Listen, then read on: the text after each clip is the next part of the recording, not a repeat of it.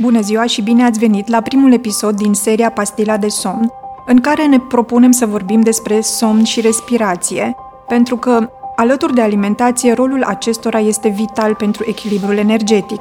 Numele meu este Mihaela Oros, sunt medic primar pediatru, cu competență în pneumologie pediatrică și somnologie. Acest episod este susținut de Good Routine by Secom. În episodul de astăzi vom începe așadar o discuție despre tulburările de respirație în timpul somnului la copii, dar și la adulți și spun asta pentru că mecanismele de apariție ale apneei în somn la copii se suprapun în mare măsură pe cele cunoscute la vârsta adultă. Dar vom vedea și care sunt particularitățile vârstei pediatrice. Care sunt valențele practice, adică la ce ne folosește această discuție, să vedem ce legătură are somnul cu imunitatea care este impactul tulburărilor de respirație dacă acestea apar în timpul somnului cu tensiune arterială sau cu greutatea, dacă sunt necesare când facem investigații de somn și ce este polisomnografia, care este tratamentul și dacă aparatul SIPAP se folosește și la copii sau doar la adulți. Să vorbim despre legătura dintre somn, respirație și dezvoltare este important deoarece peste două treimi din riscurile și antecedentele pentru bolile cronice apar în timpul copilăriei și adolescenței, astfel că această vârstă este importantă pentru prevenirea și tratarea mai eficientă a bolilor cronice, cât și pentru promovarea unui stil de viață sănătos la copii și tineri. Sindromul de apnee în somn de tip obstructiv este forma cea mai severă din spectrul tulburărilor de respirație în timpul somnului.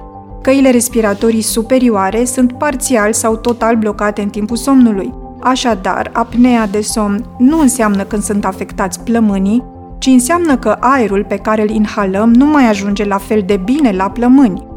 Noi respirăm, sau mai bine zis într-o primă etapă, inhalăm aer ca să ducem acest aer cu oxigen din mediu către plămâni, de unde el trece apoi în sânge și este transportat către toate organele, creier, inimă, rinic, ficat. Dacă dintr-un motiv sau altul aerul nu mai trece spre plămâni, adică este blocat la nivelul gâtului sau al nasului, fluxul de aer scade sau chiar este oprit pentru câteva secunde, iar acest lucru poate duce la scăderea oxigenului în sânge. De asemenea, când expirăm, noi eliminăm bioxidul de carbon, așadar, același blocaj al aerului poate împiedica eliminarea de dioxid de carbon, ceea ce înseamnă că acesta se va acumula în sânge.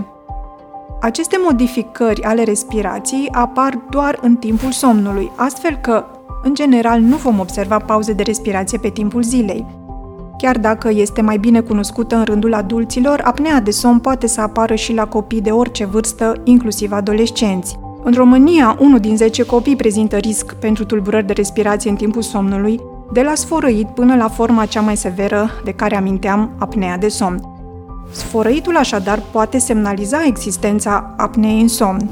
În episoadele următoare vom discuta mai în detaliu despre cauzele care determină ca aceste opriri ale respirației să apară doar în somn și care pot fi consecințele și simptomele ce ne atrag atenția spre o problemă de respirație. Ce aș vrea să menționez este faptul că impactul tulburărilor de respirație din timpul somnului se resimte atât la nivel individual, pentru fiecare adult sau copil la care pot să apară tulburări de somn, dar și la nivel populațional și spun asta pentru că Tulburările de somn au devenit recunoscute ca fiind important de monitorizat, în special când deprivarea de somn a avut consecințe cu impact mare, precum accidentele rutiere sau cele aviatice. În acest fel, ele au atras atenția, lucru care a dus apoi la cercetări extinse în acest domeniu. Sigur că aceste cercetări au la îndemână diferite modalități de evaluare a somnului, însă, în activitatea clinică obișnuită, studiul somnului se poate face printr-o investigație numită polisomnografie, care furnizează date fiziologice importante cu privire la diferite aspecte ale respirației și activității creierului pe timpul somnului.